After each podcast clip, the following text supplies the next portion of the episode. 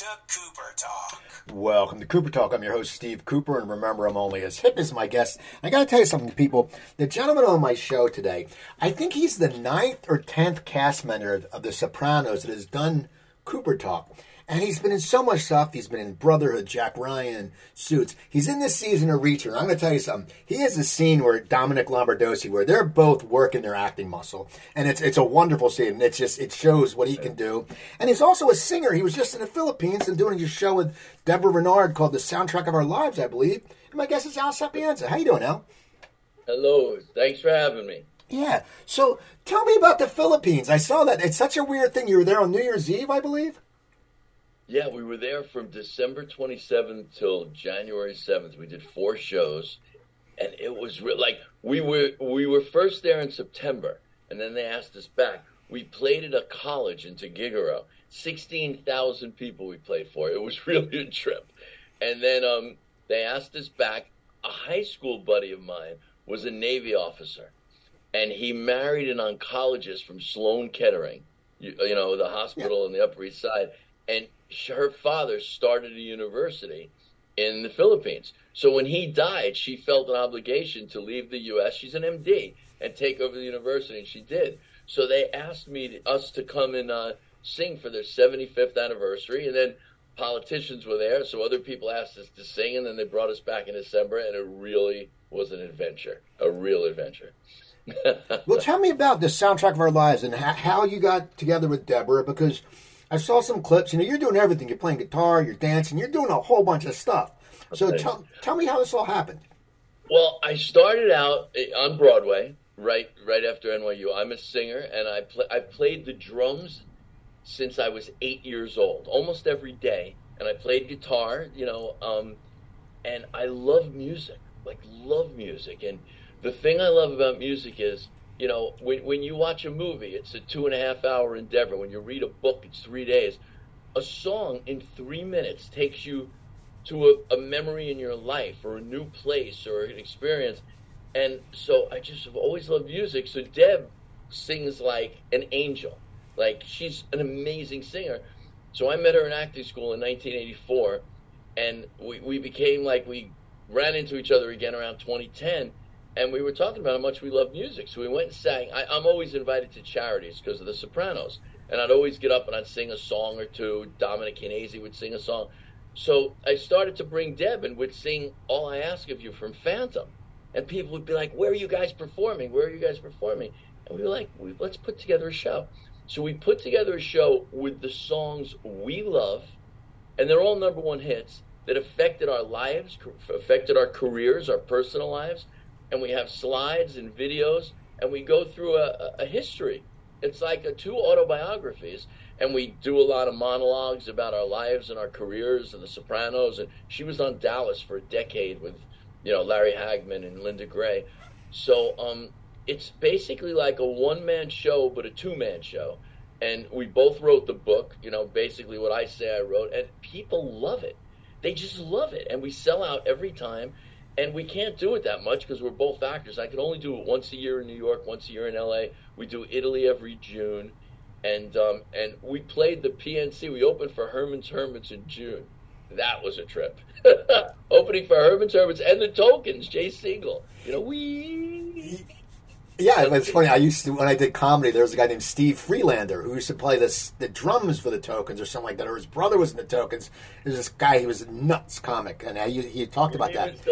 But you know, it's funny you bring up music because I, I, on Facebook a lot of times I'll do what album was released today. Like today, Pink Floyd, Animals was, and, and you're right because music does take us to a certain place, and when you hear it, you know. So how do you construct your playlist? Does it does it change your set list, or does it stay the same? Or I like to keep it the same because this, this, I'm not like a band. I'm a show.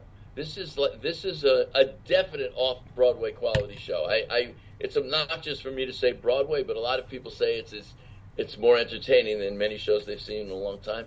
It's it's a um, it's it's a timeline. Like I talk about when I was eight, and I sing the first songs I remember and then I talk about Kennedy getting killed, and we have the whole Kennedy assassination and the Cuban the Cuban Missile Crisis, then the Kennedy assassination, and I talk about Ed Sullivan, and then we sing "She Loves You" and "Nowhere Man." And I play the guitar on them, and then we talk about the first time my mother took me to see a movie, and I see West Side Story, and we sing "Somewhere" from West Side Story, and we don't. Our whole goal is to reproduce the original recording. Nobody gives a crap how I interpret a song or Deborah. They we want to bring them the memory that when they heard "She Loves You," where were they? What they remember? Who they were kissing in the back of a car? And we try and reproduce "She Loves You" exactly like the the record. And we that's what we do with every song.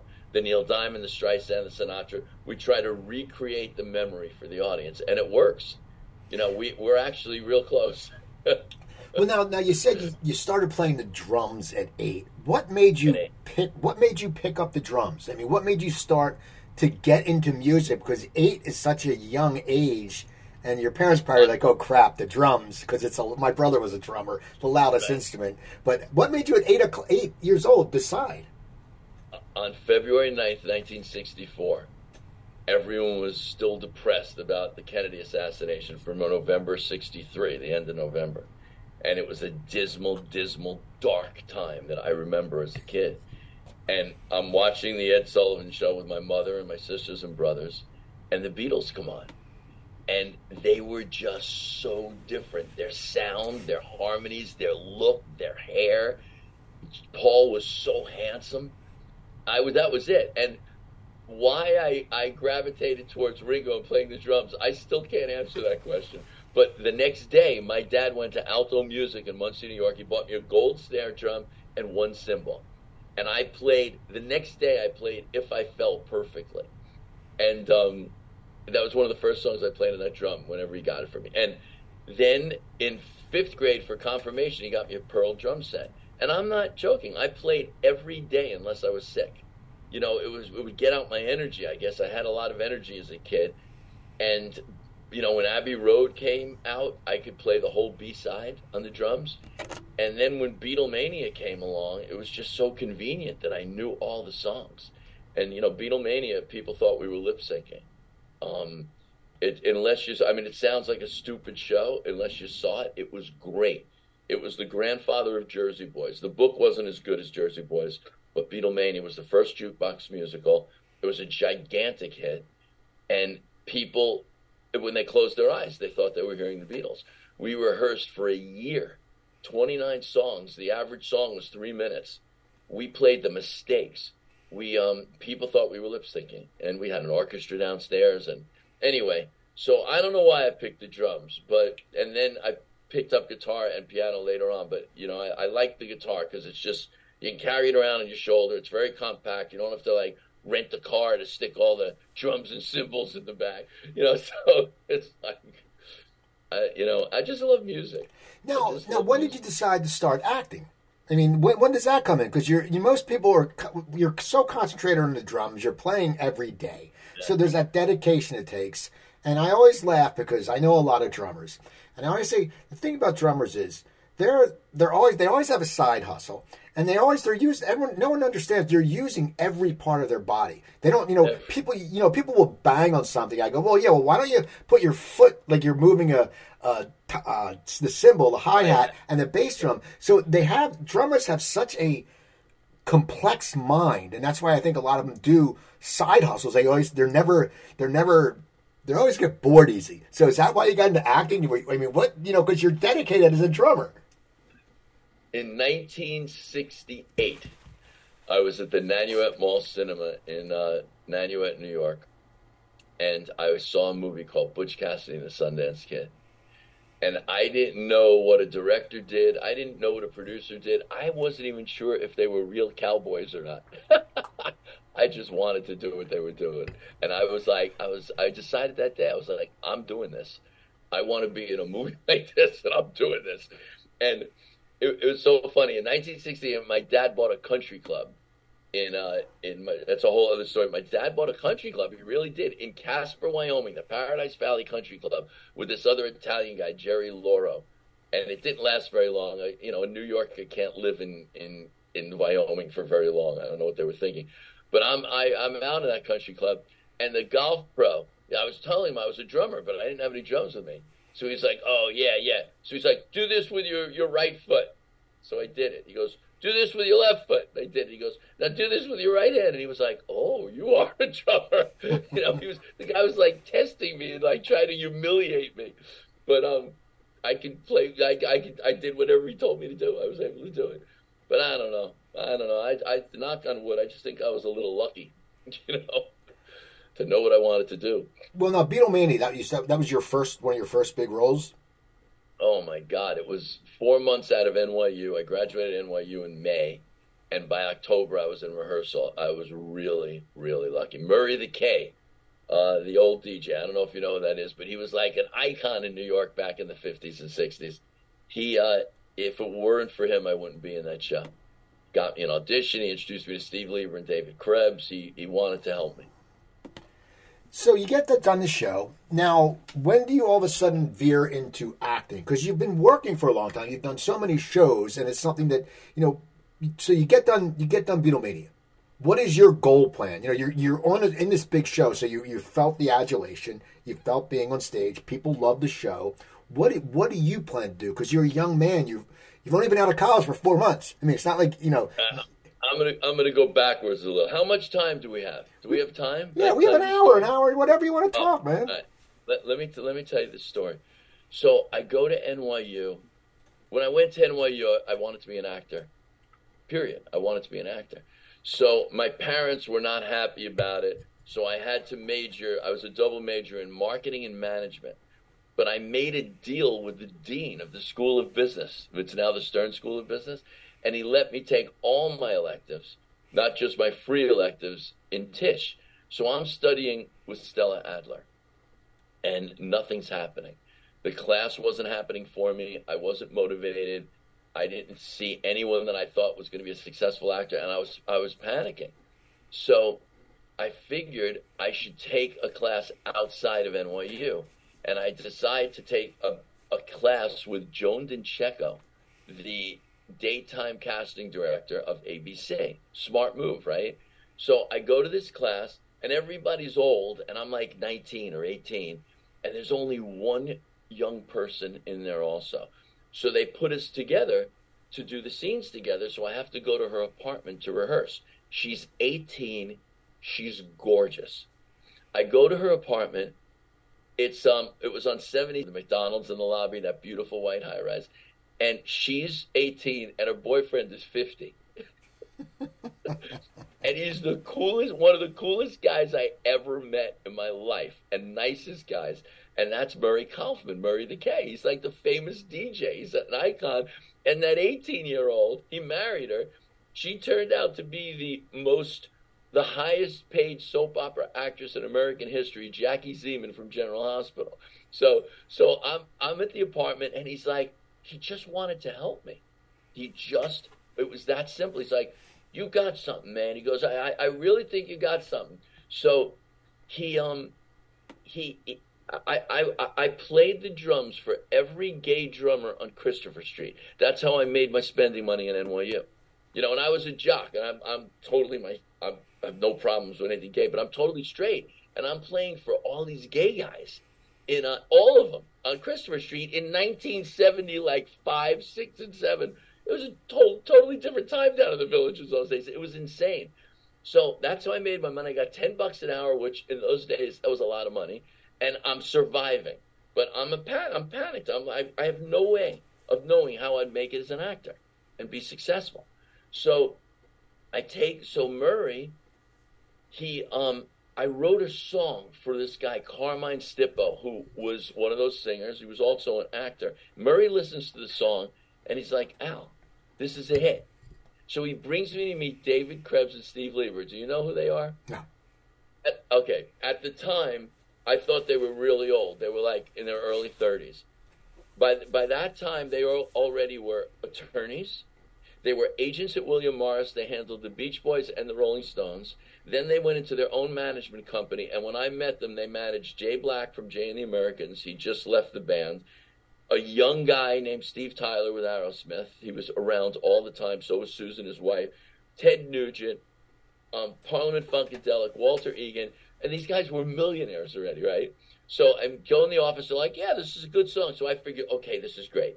I'll make money from the royalties. I'll go to LA. I'll study acting when I finish college. Everything will be terrific. I'll, I'll make money from these royalties if Jay Black sings it. So I'm all excited.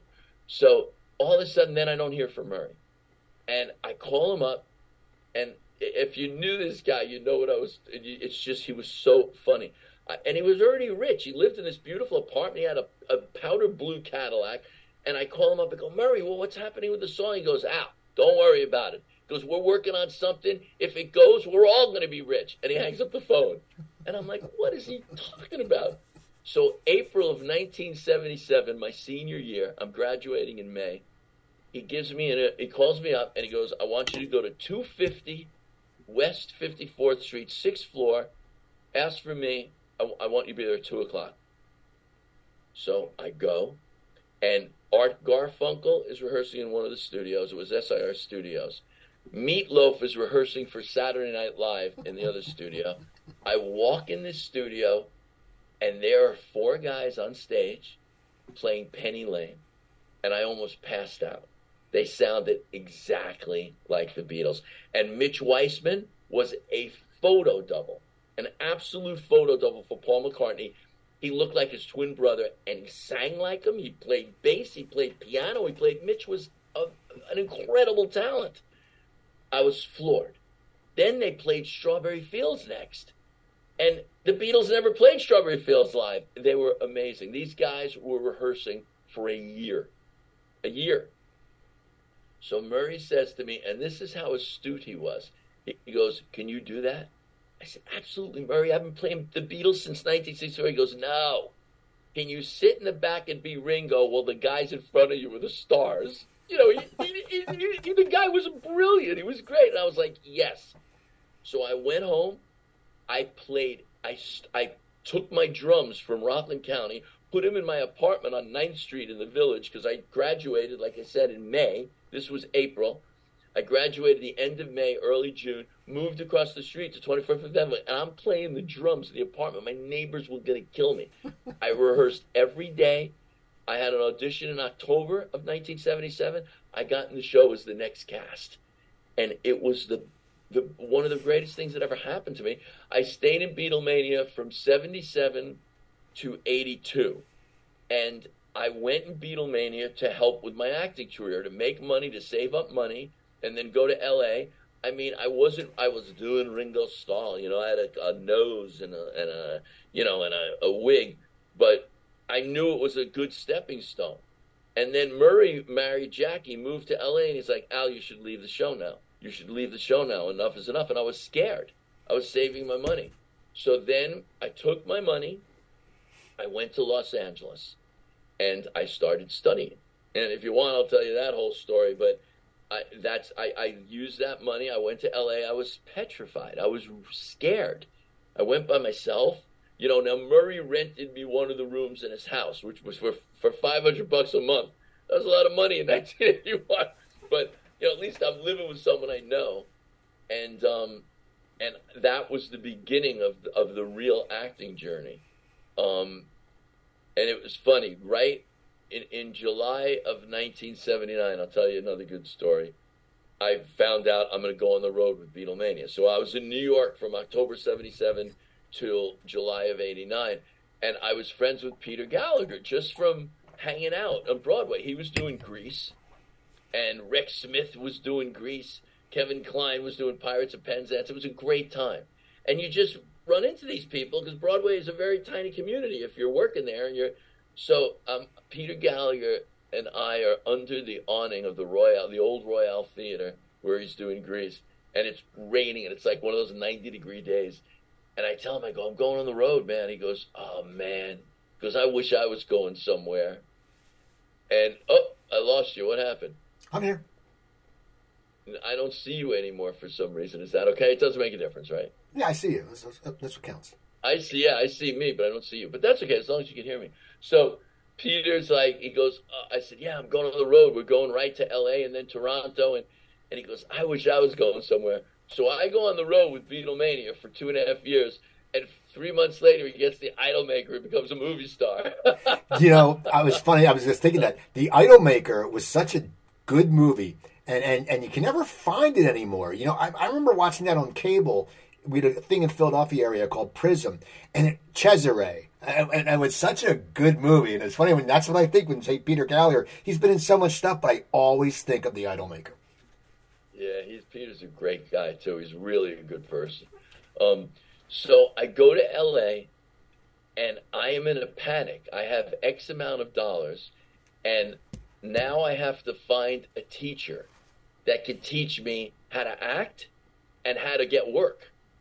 So I study with Charles Conrad, which is D. Remember D. Dee Wallace, the mother in uh, E.T. You know, she was the big student from that class. I wound up playing her husband in a movie called A Month of Sundays with Rod Steiger. I got to play Rod Steiger's son, and um, it was just, it was terrible.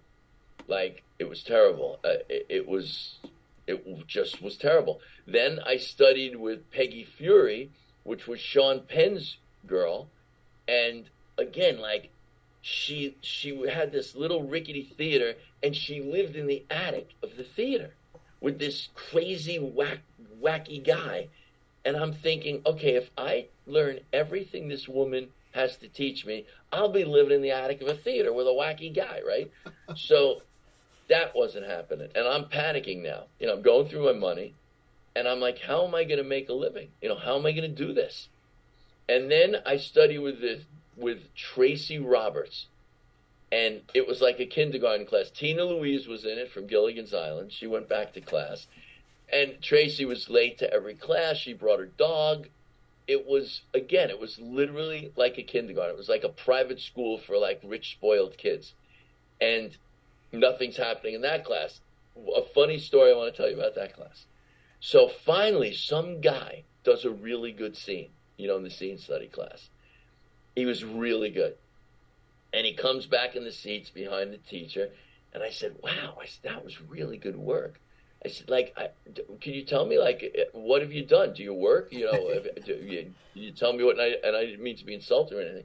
And the guy goes like this, and I'm telling you, I don't make these stories up. These are for real. And he goes, well, I played James Bond. I'm like, what? He goes, I played James Bond. I've said, you're George Lazenby? And it was George Lazenby from Her Majesty's Secret Service. I loved that movie. I loved it with Diana Rigg. And it was him. So he only stayed one class, so he realized it was a kindergarten too. So I'm in a panic, literally. I've now been in LA for about two and a half years. Um, Murray died of cancer. I got there. I got there November of '81. I left Beatlemania, and I got there in November of '81. He died January, uh, February 21st, 1982. So I, I'm literally in a panic. And a bunch of people said to me, study with this guy, Milton Katselas. Study with this guy, Milton Katselas. So I go for an interview, and his, his minions do these interviews. There's a six months wait, waiting list for the class. So he has a he does a seminar, and he um he does a seminar for all the people on the waiting list. And the guy pulls up in a black Mercedes 450 SEL with a gorgeous girl on his arm. He directed Butterflies Are Free with Goldie Hawn, her first movie. Eileen Heckart won the Academy Award for that film. He directed Report to the Commissioner, Richard Gere's first film. He directed Private Lives on Broadway with Elizabeth Taylor and Richard Burton. The guy was a winner. He looked handsome, you know, just a winner and he's giving us a lecture and he goes, and when you make it, when you start to work, you put your money in real estate. I'm like, this guy is just, and he he just, this was an amazing seminar. So I'm like, this is the guy. This guy, if I was like him and I had a gorgeous girlfriend, a black SEL, and owned a lot of real estate in Beverly Hills, I, that's a good thing. I, I, if this guy teach me, teaches me everything he knows, maybe I could be like him. So he also says, he goes, and acting is all about pushing forward. He goes, if you want to get in this class and you want to get off that six months list, you call every Monday. So I called every Monday at 1030. Within four weeks, I'm in the class. Now, like, I'm not exaggerating to entertain you. This is totally true. In LA, if you have a theater with 99 seats or less, you're allowed to use equity actors for like 20 bucks a night. It's called equity waiver.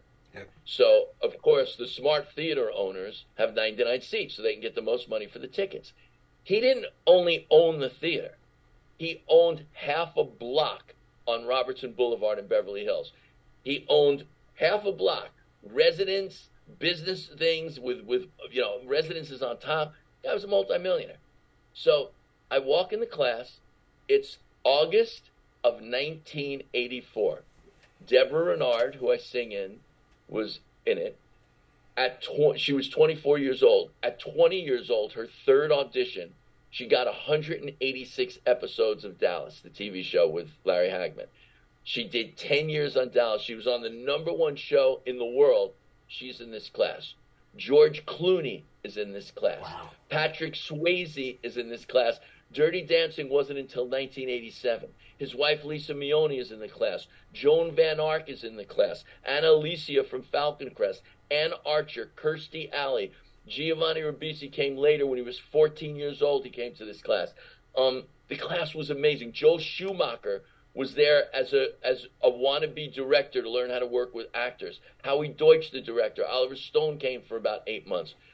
Doris Roberts from Everyone Loves Raymond was in that class. She studied with him for 29 years until he died after she won her Emmys and had her millions. This class was unbelievable. And this guy taught success. He taught how to get jobs and be a working actor just as much as he taught the craft. And he felt that the, the former was more important. And, and he believed that talent was not, you know, you weren't born with talent.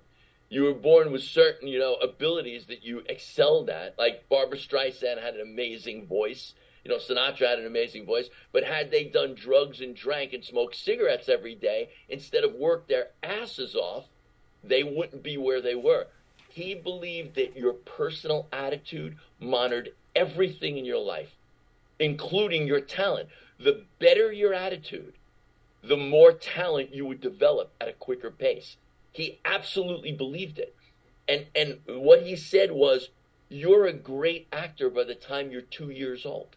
By the time you're two, you know how to BS your uncle to get an ice cream bar if your father won't give it to you. You know how to speak to your grandmother differently. We, you all know how to act.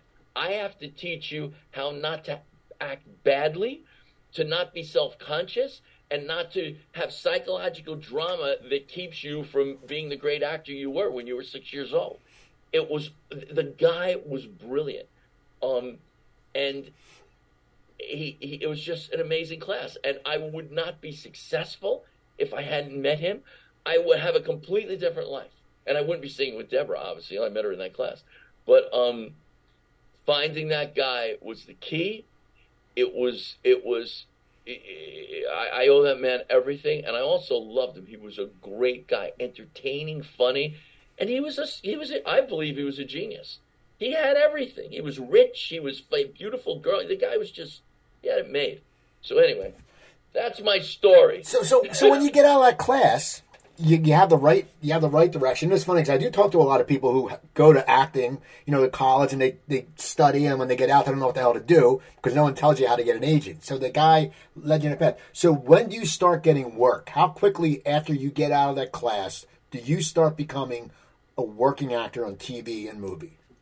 All right, I got to go back a little bit to answer that question too. In 1976, one year before I graduated from NYU, and one year before I got into Beatlemania, I got lucky. I'm just a lucky guy. And I met this associate director of the Doctor's soap opera, and they gave me an under five role. Under five means you get paid a little bit amount of money and you're not allowed to say more than five lines. But they gave me like a recurring role as an orderly in the hospital. So in 2026, I will have been a union actor for 50 years. So I was, I did work, but I had a nothing part. Um, Armand Assante was on the show as a regular. Kathleen Turner, Kathryn Harrold, David O'Brien, and I just observed it as a kid. Like that wasn't a ticket to make it. I, I was they basically did it out of the goodness of their heart to let me be on the set. They liked me and I wasn't really acting. I said five lines like, Here, doctor, I have the x ray or thank you, doctor, I'll wheel him to the room. You know, it's like that. So I did work. Then during NYU, I didn't work at all other than the doctors. You know, through the other than the doctors, I didn't do anything. And then when I went to LA, before I met Milton, I had an audition. I did a show with Angie Dickinson in 1981. I was really lucky, and if you watch it, I was terrible. I was terrible. Self conscious. It was called Cassie and Company, and I got a nice guest uh, co star role, but it was like two great, three great scenes on the show. And I was I was really bad. I was stiff. I was bad. You see, I was self conscious. So then once I went to Milton's, by 1988, I could, I, in my opinion, I could act with anyone because of that class. Like we did scene study where he expected you to rehearse it for 20 hours minimum before you came to class and did it. And you had to present your best so you weren't wasting his, the class and your time. Because if you didn't present your best, he couldn't help you get better. It would be about excuses like I had a fight with my girlfriend, I didn't rehearse. He's not. He was like, I'm not interested in any of that. Get out of my class. Don't even tell me those problems. So I, I, there's a reason I'm telling you this whole thing about about your question. So in 1988, I felt I could do it. Now let me tell you one other thing Milton did. If you did like four really good scenes in a row, he put you on something called terrorist theater. terrorist theater. And he gave you like four months to get an agent. And if you didn't get an agent, you were kicked out of class forever. You could never come back.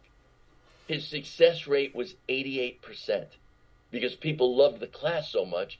And it and and you you asked everyone in the class, can you, can I see your agent? Can you help me? Joel Schumacher, can you help me? You know, uh, George Clooney, can you help me? you know, because they were doing a little work, and it worked. And then once you got the agent, if you did four or five really good scenes in a row there, he put you on terrorist theater again. he's like, you have six months to get a paid acting job because I don't care what it is. It could be in the theater. You uh, you got six months, and it worked. So I, I'm in this class. Once your acting gets good, everything's easy because when your acting is good and you go to an audition, you're not nervous because you're not nervous. It's like it's like being a, a pilot of a 747 airplane. The first time you land that 777, the giant one now, you know, or the 787, you're shaking, you're sweating.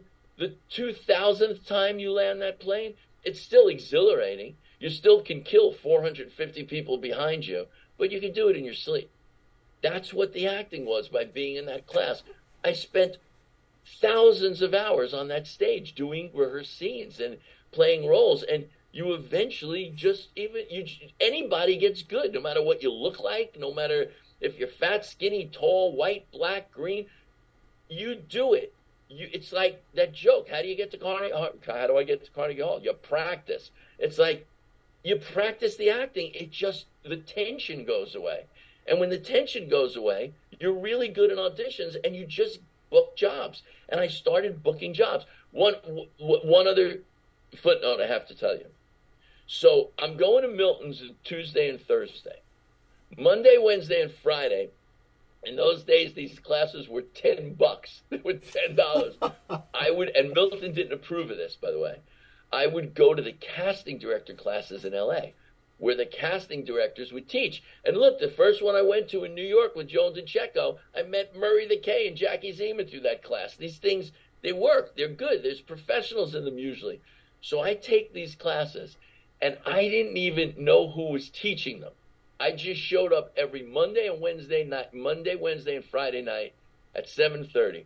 So Diane DeMeo, a big casting director in LA at that time, she she was there. I saw her once, and then about three weeks later, I saw her again. And she's like, "Oh, you're back. That's that's interesting."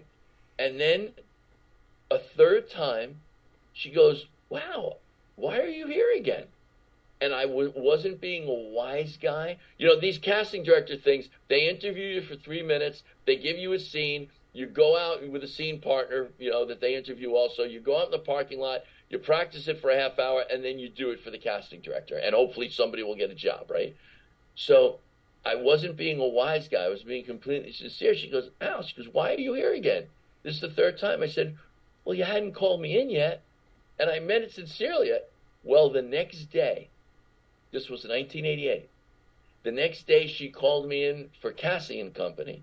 I went right to producers and read for Rosenzweig, or what the producer, Rosen, whatever his name was. And I booked a four scene role on that show. And it started my chain of acting jobs on, on primetime TV at night. I got Cassie and Company. Then I got a three episode thing on Falcon Crest with Lorenzo Lamas. And then I got one episode of, of Knots Landing. And and that's when it started. And that was really the beginning of my modern TV career. And then getting, you know, 18 years, 1998, 18 years. Most cops and firemen are ready to get a full pension in another two years. I got The Sopranos. And, you know, I will always be grateful to David Chase and Elaine Landris and and Georgianne Walken and Jason Alexander, who's the reason I got The Sopranos and I, that changed my life in every possible way for the better. And my career really didn't kick in until 18 years after I was a full time actor, well, and that was 25 years ago. What? So, what? How did you get the Sopranos job? What happened? Because you know I've always heard when someone gets it, the show's popular. Like Chris Caldovino said, the first time he was on set, he was like people knew him. Like like people had pictures of him. Like the fans were so rabid. But how did the Sopranos come about for you? Okay. I was living with Sibel Ergener for five years in L.A. And she was on JAG. She played skates, and we, you know, we were both working actors. And she dumped me. she dumped me December of 1997. I was very, very, very depressed, like really depressed. So I got on Godzilla. I had a small role in the Matthew Broderick 1996 Godzilla and I was invited to the premiere at Madison Square Garden in LA. And I was so depressed that I didn't take another date. I just went by myself. You know, I'm now living by myself in LA. And when you go to an event like the Emmys and you go by yourself, they don't want any empty seats. So so you wind up in the first three rows. When I went to the Emmys, I went by myself because my wife couldn't go. She's a doctor, she's an MD, and she was busy. She just couldn't go. So I'm sitting in front of Kevin Spacey, in front of Robin Wright. It was it was really funny. And the same thing with this with this premiere at Madison Square Garden. I'm sitting in front of Nick Nolte, in front of Barbra Streisand, in front of Mayor Giuliani. I'm like the second row by myself. so I'm there, I'm sulking around, and I get a call and my agent says Jason Alexander wants you to read for a movie. It's the first movie he's directing. It's called Cherry Pink. Now, that's 1998, May of 98. In 1992, remember I told you about those equity waiver theaters with 99 seats yeah. or less? Well, there was this millionaire woman, and she owned a whole office building that she inherited from her late husband on Sunset Boulevard and she put two gorgeous 99 seat theaters in the lobby called the Tiffany Theater. It was the premier equity waiver theater in all of LA. It was so classy. She was a multimillionaire. She didn't have to make money, and she just loved the theater. So I'm playing the lead in a comedy called Misconduct Allowed that Minda Burr wrote and directed. And next door, this guy, Jason Alexander, Seinfeld just started or hadn't started yet. He's playing Harry Truman in a one man show called Give Him Hell Harry. And he and I are sharing a dressing room. And my show is all with beautiful women and babies. I play a stand up comic who's a total womanizer.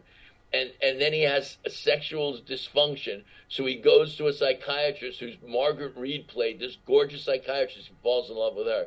So Jason is playing Harry Truman. We became really good buddies in in the dressing room, and and then you know he invited me to Seinfeld a few times, and you know it, it, we just became we are Hollywood buddies. You don't see each other a lot, but I love him and will always respect him, and he's still my buddy. So out of nowhere. It's now May of 1998. I go and I read for Cherry Pink is the movie. He's he's Seinfeld is winding down. He's leaving the show and he's directing this feature film. So Anthony LaPaglia got the role. But while I'm in there, you know, I worked really hard on it, and I usually do my homework and know everyone in the room. But because it was Jason, I was so excited I didn't even like know who the casting director was, which is very rare for me.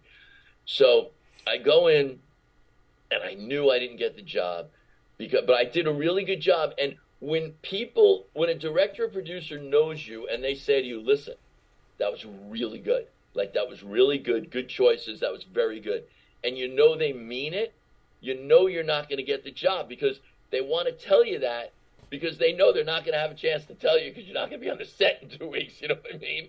So I, when when they do that and they're sincere about it, you know you didn't get it. So I'm sulking out of the room, and the casting director says to me, her exact words were, "Are you interested in doing a TV show?" And I think to myself, like, nah, I want to like make pizzas, right? So so, so I turn around. I said, "Well, yeah."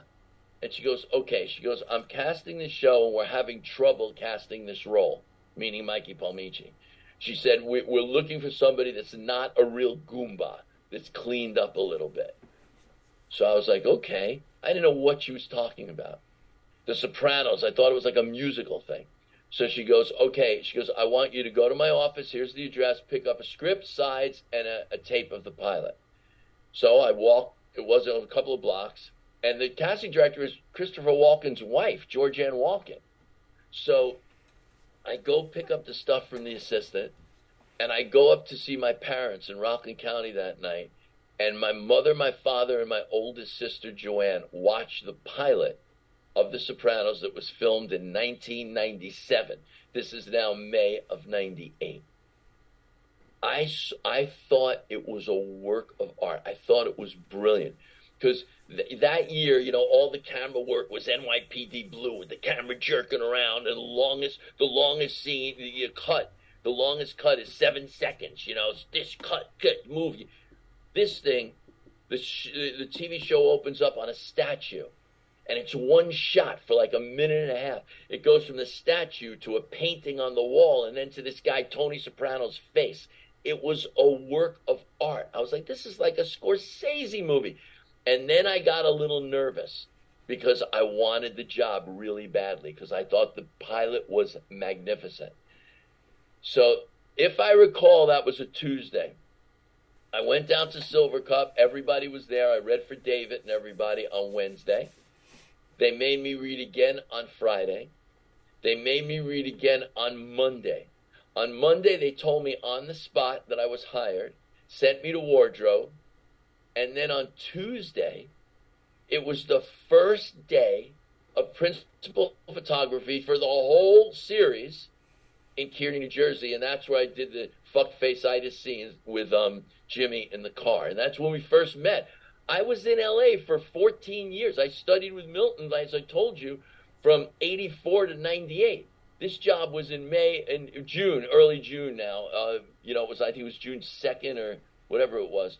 Um, and of of uh, of '98, and I didn't know any of these guys. All the New York Italians knew each other, but I was in L.A. from from really, you know, from 80, 82. So, um, from 81 actually. So, it was just magical. It was magical, and working with Jimmy, we improved a lot of that scene, and then, and and it's in the it's in the show. And then the next day, a memo came out. They were like, no one improvs. No one changes the script without going through the writers first. Robin Green, Mitch Burgess, you know, David Chase. So working on that show, I was so lucky to be on that show. I was so lucky. But when did you so good? When did you know that you were only going to be in for ten episodes? so I'm living in LA, right? And I, they keep writing for me, you know, in, in, in, in episode two, three, four, like they're writing great roles for me and Junior. I shoot Brendan Filone in the eyeball. So it's like episode four, and I throw Rusty I- Irish off the waterfall, and they're writing for me. So I um David Chase, who's an introvert, you know, he's an intellectual. I'm the exact opposite. I love to talk. Actors, a lot of actors love to talk. You know, he's he's a guy. He doesn't talk a lot. So he puts his arm around me at Paterson Falls. He goes, you know what? He goes, I really love what you're doing with this character. He said, I didn't write him that way, but I love what you're doing with him. And what I did with Mikey was all because of my studying with Milton Katselas. Like, if I'm going to shoot someone in the eyeball on page 40, I don't have to be a tough guy. A matter of fact, I shouldn't be a tough guy. If I'm going to shoot someone dead in the eyeball, I should play the opposite. So I decided to make him a little bit goofy and funny, like a Joe Pesci guy, and a little bit like James Caan in The Godfather. That's how I want I wanted to model Mikey. A little bit of James Caan, a little bit of Joe Pesci, who was playing a, a, little bit, bit of a dumb guy. So he so I tried to make him funny. I tried to make Mikey funny. And then when I kill somebody, I kill him. I, I don't have to be tough. I am tough, right? I'm a killer. So I, I move out of LA. I sublet my apartment. I move here, and I, I never said this to them to guilt them. So now I'm like, oh my God, this show, I love these scripts. This is going to be great. I got it made. I got it made. And then episode seven, he calls me into his office in Silver Cup. And he goes, Now, you know you're going to die at the end of this, right? And I was like, oh God. I almost started to cry. I was like, like Woody Allen in one of those movies. Please, David, don't kill me. And uh, I said, let, me get a sidekick. You know, for the last five episodes, we'll kill him. And David's like, no, no, it's this is not that kind of show, you know. And uh, and then I mean, I was really, really upset. And I didn't say, "Hey, man, I moved. I moved." I just wasn't that kind of guy. I was like, "I moved." I, yeah, you told me. Oh, and oh, before that, my manager, uh, at the time, Stephen Fisher called Elaine Landress, and she was like, "We love Al. We love Al." So I'm like, "Oh, this is great. If this show gets picked up for another season, I am in. Like, this is." So, so, so I didn't do that. I didn't go, David. I moved. I moved here because of this. I, I didn't try to guilt anybody. So I um he goes to me, he goes, Why are you so upset? Those were his exact words. And I said, Because I think the show's gonna be a big hit. I said the the words just roll off my tongue. I said the writing's great, the characters are great. And this is fascinating what David Chase said. You know, because he's a bit of a genius too. He really is a bit of a creative genius. And he just, you know, again, he's not a talker like me. There was a silence, and he goes, I don't know if America's going to get this humor. And then there was another silence for a long time. And he said, And if we get picked up for another season, I have nothing to say on this matter. He was done with his Sopranos story in season one. He was done.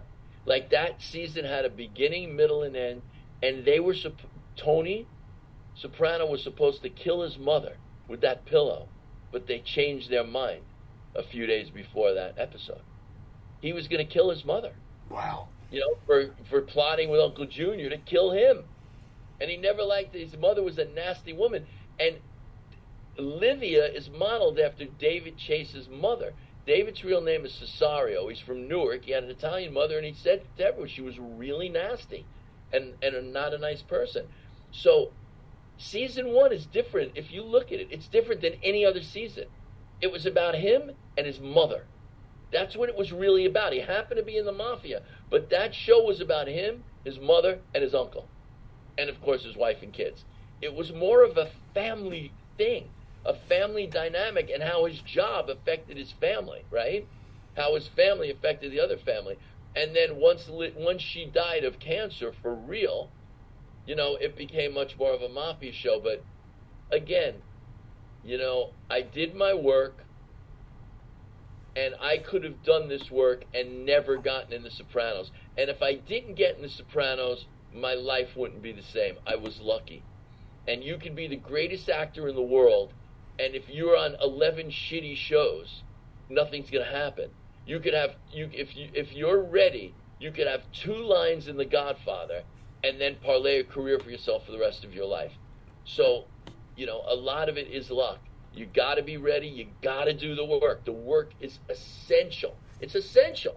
Like there's no conversation if you don't hone your craft, whether you're playing guitar, drums, knitting, flying an airplane, or acting.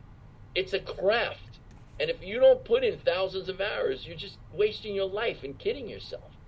Now, you know, I tell. Oh, go ahead. I'm sorry. No, I was going to say. I was going to say for you, you know, looking at your body of work, you are, you know, after The Sopranos, you know, you have gotten some really quality gigs. I mean, you look at it, House of Cards, Suits now is like the hottest show around. You were in Brotherhood. You know, all these shows that were good shows. Do you attribute? Did The Sopranos help you get in the door? Because the first season of The Sopranos, it wasn't really huge. But then, I mean, down the road, did people say? Oh, oh, the Sopranos helped me get in every door. It helped me in every single aspect of my life, made it for the better. And The Sopranos was critically acclaimed. The critics loved it. So when, when I went to an audition, people expected me to be good. Like they expected me to be good. And if I wasn't, I disappointed them. So yes, The Sopranos did everything for me. Like House of Cards. Oh, Julie, oh my God, I love her. I can't remember, believe I don't remember her last name. The casting director worked on The Sopranos that put me in um, House of Cards, and she pushed for me. You know, and it's a funny story. I got off a plane from LA at like two in the morning, and my audition was a giant monologue with my CNN debate with with uh, Kevin Spacey. And I was like, I said to my wife, I can't go. I'm not ready. I just can't go. I was like panicking because I couldn't memorize it. I like to memorize everything. I, am not one of those guys. I can't act and read. I, I can't be as creative if I'm trying to remember a word instead of trying to remember, you know, how someone's voice affects my emotions. So I, I almost didn't go. My wife was like, Al, you go. What the hell's wrong with you? And I went and I did remember the lines and I got that role. And Julie, oh my God, I can't believe it. I'm getting old, man. Um, the casting director was fabulous, and you know she remembered me from The Sopranos. She worked in the casting department with with um, you know uh, Georgianne Walken and uh, Meredith and everybody. Julie, Julie, I can't remember her freaking name. Julie, so terrible. You had said anyway. you had said because it was critically acclaimed, people expect you you're going to deliver at an audition. They expect yeah, the work. But now, does that put pressure on you as an actor? Does that put in a little added pressure, even though you're a professional, when you sit there and go, you know, you're going in there, they're expecting Derek Jeter. They're not expecting, you know, some utility player. Does that make it harder for you when you audition? Does that put pressure on you? Maybe. You know, it's very possible some people have made it harder. It's exactly what I wanted in my life. I, I want I wanted I wanted I want to be expected. I want people to expect me to do the best I can be and be really good, and I want that for myself. I'll take that pressure anytime, and and my whole goal for the week before is to live up to that and be that good and be prepared and do what I can do, and that's why I was freaking out because it was a last minute audition. I I was on a plane, and in those days they didn't have all the internet crap on the planes where you can do everything. You know what I mean? Like I couldn't really study it till I got home so yes, I, it, it it puts a good pressure on me. You know, I want to be good. I want to be thought of as good, and I want to live up to that standard as as often as possible. No, but I, I, it, it, doesn't depress me. It makes me happy. I I want to hear. I want to talk about Reacher because as I said, I just had Malcolm Goodwin on, who is uh, Goodwin on, who was in the first season, and he said, you know, the guy who plays Reacher is such a big, gentle giant, but he said when he poked him in his chest in the one scene, he's like, "Holy crap, that hurt." But how did Reacher come about? Because your characters were, as I said, the scene with you and Dominic when you're when you're. So I'm not going to give a spoiler, but if you haven't seen it, people, he has a great scene where Dominic con- confronts him about something that's happened, and it's a very intense scene. How many takes did the guy take that? Because you guys are you guys are doing some heavy hitting on that. I mean, you're you're really doing some heavy hitting. Thank you. Not many. Not many. I think uh, uh, it was like two tops. Dominic is a consummate actor. He's a great guy. He, you know, he shows up. He knows all his lines. He's prepared, and he's one of those guys, in my opinion, like Jim Gandolfini. He's got this rough exterior, but he's got the soul of a poet, and it comes through in his work. Like Dominic's the kind of guy that can stab someone in the eyeball on a TV show and you still like him, just like Jimmy Gandolfini had that quality. So Dominic, it was like playing tennis with Agassi. You know, eh, we both we both were having so much fun. We were just in the moment. We were doing it. We both we all knew our lines, so we just we didn't do many takes at all. I I I I think in a couple of the close-ups they did one take and we were like we want more, if I recall. And they were like, no, no, we got it. We got it. You don't have to do it more. So it was, uh, Dominic was just great. And when you're acting with someone who's great, it makes it easier for you to be good. You know, you're just, it, it, it, it's just, it's like playing tennis with Agassi. You know, it's just a better game. It's an easier game for you. So um, we had a great time. And, and Alan Ritchson, he first of all, he's fantastic in that role. And the best thing about him is he's a great guy. He's grateful, he's humble, he's generous. It's not going to his head, and he's a terrific guy. He's, his father was an Air Force, a high level Air Force officer. He grew up on, on Air Force bases. You know, he's yes, ma'am, no, ma'am. He's a gentleman, he's old school, and he's a terrific guy. I loved working on that show. Loved it. What was uh and how did it come about? This is how it came about. One of the episodes of The Sopranos was written by Nick Santora. Then Nick Santora puts me on Prison Break. Nick Santora from The Sopranos. He puts me on Prison Break. I'm on the whole first season. I play Philly Falzone. Then he puts me on another show in Toronto called A Most Dangerous Game with Liam Hemsworth.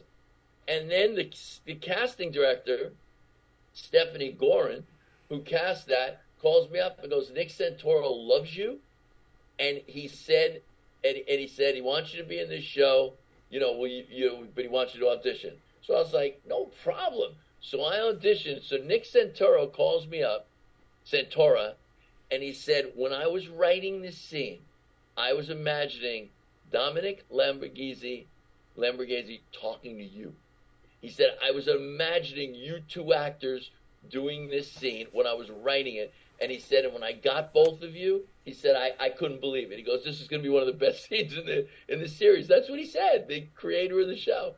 And I was like, dude, thank you so, so much. Like, and it, it was just, I love acting. I love showbiz. I got to ask you this about real quick. Yeah. The desk when he pushes the desk uh, against you, does that hurt? I mean, is he really doing that? Because I was sitting there going, because it's not like it's not like you're just touching it. He's like, you know, how did you shoot that scene?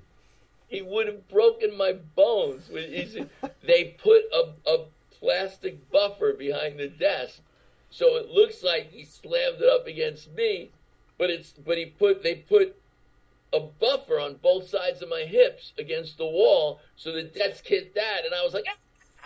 you know, and I flew back and, and with my hand, that was planned that I break the glass on the mirror. That was breakaway glass. So it's all smoke and mirrors, you know, it's all, but you know, you act it. You have to, you have to sell it like it was real. You know, like you have to look like you're in excruciating pain. But um, if that guy kicked that desk like that, he would have broken my hip. now, what is it like for you now? Because during the pandemic, people started watching The Sopranos again. I just rewatched the fr- I just rewatched the series um, a few months ago. I was like, you know what, I needed something to watch. What is it? Because now you're getting new fans who they didn't see it when it came out. You're getting younger fans. Uh, what is that like for you? Because are you getting noticed because of that role? Because all of a sudden there's a whole new generation of people seeing it. Lately, the last like year, when I'm out in public, 20 minutes doesn't go by that someone doesn't come up to me. And especially when I'm traveling in airports and on airplanes. And it was so funny. I, I just, I had to go to New Orleans and work a couple of days ago. And coming from the Philippines, you know, the, two captains came out of the cockpit on two different legs of that flight. The first captain going to Manila invited me and Deb to Alaska to go to his house and go salmon fishing and look at the glaciers, you know, because of the Sopranos. And then the the next pilot took pictures with us. He came out, and it was about Reacher. So the trip to New Orleans, everyone was commenting about Reacher, and only one guy was The Sopranos. But yes, The Sopranos, like it's a whole new generation. Again, it changed it changed my life in every way. I can't go anywhere, and somebody goes, "I like your work. I love The Sopranos. I like Mikey," and then they say the lines like, "How's the boy, Mikey?" you know, it's it's really fun. It's really funny. It cracks me up. But yes, it's more now than when the show first came out by a long shot. Like for the first uh, every two days, someone would come up to me when it was when it was you know on HBO. Now, honestly, it's every twenty minutes. It's every twenty minutes. I'm in the grocery store, in the drugstore, wherever I am. You know, people are like they all watch The Sopranos. So before we go, I got I always ask my question. This question: What when you look back, because you've had a working career, you've you busted you busted your ass. It's not like things were given to you. You worked hard. What are just like one or two of the ones that you look back and are just the the highlight? Like, was it someone you worked with? And there's got to be something there. Just like sometimes someone goes, "Oh, well, I got to work with Burt Reynolds" or something like that. What is something when you look back on your career, you can be makes you very, very proud and happy? I know exactly what it is. I know exactly what it is. It was Beatlemania. It was The Sopranos it was House of Cards changed my life. It, House of Cards changed my life. And Dirty Dancing. I was in the musical, the $15 million musical, the North American premiere of the movie Dirty Dancing. I played the Jerry Orbach role. We broke every box office record in Toronto on, on, on record. We broke every record. And I was supposed to do it for a little while. I stayed in it for 18 months, a year and a half. It was a delight. Everyone in that show was it was the best of the best dancers in North America. The actors, the the girl who played Baby was fabulous. The girl who played Lisa, the it was just terrific.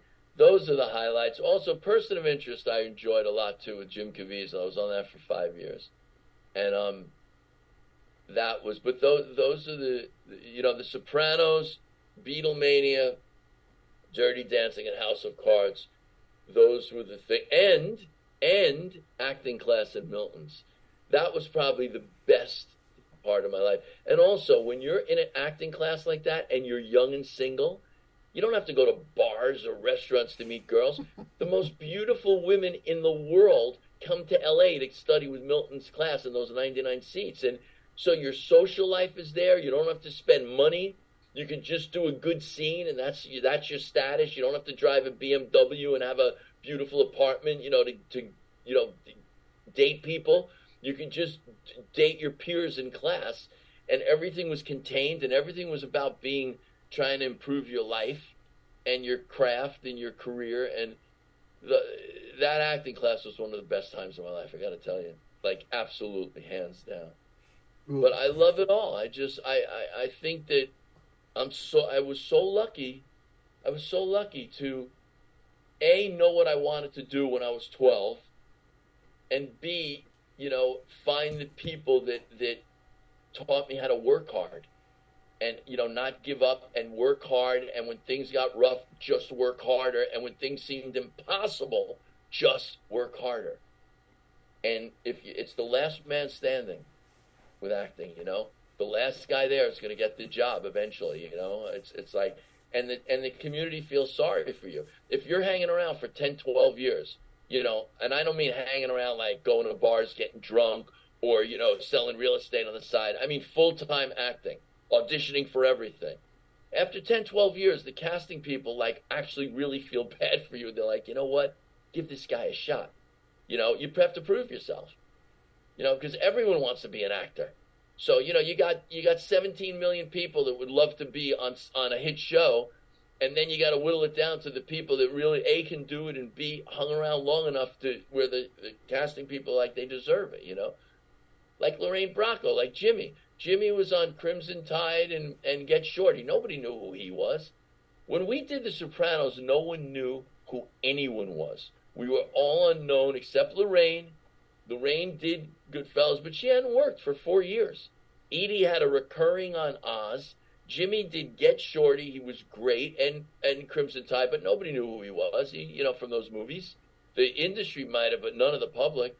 So we were all unknowns, like thrilled to be on the show and thrilled to have a job, especially in New York. There were no jobs in those days. Dick Wolf had one show. You know, New York was like pretty slim pickings. So anyway, those are the gigs that meant the most to me. Well, this has been awesome, Al. Now I know your show. You have the show at the Cutting Room, uh, February tenth. Oh yeah, I'm really proud of that show. And a lot like when people ask you to come see them sing, I understand most of the time it sucks. This is like it's like an off-Broadway show. It has a story, it has a book.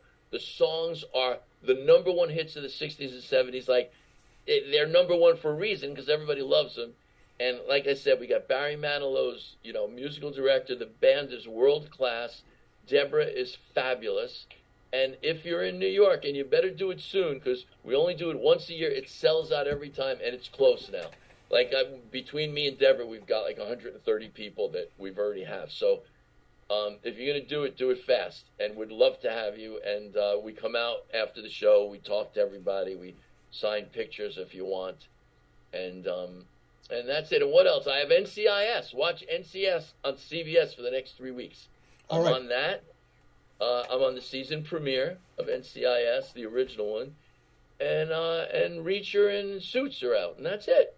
Well, people, go check Al out. Just go to IMDb. Look at all the stuff he's been in, and you go and you watch it. Now you're on social media, right?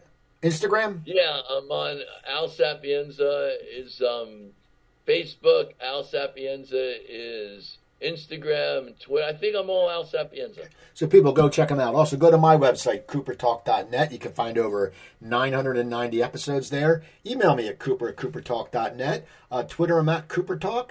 And if you're in the South Jersey area, I don't perform a lot, but I will be doing a stand-up, about a 30-minute set at Pizzeria Uno on 73 of Maple Shade, Dave's Comedy Room on February 24th. It's a Saturday. So once again, check out Al's work. I'm Steve Cooper. I'm only as hip as my guest. Don't forget, drink your water, eat your vegetables, take your vitamins, and I'll talk to you next time.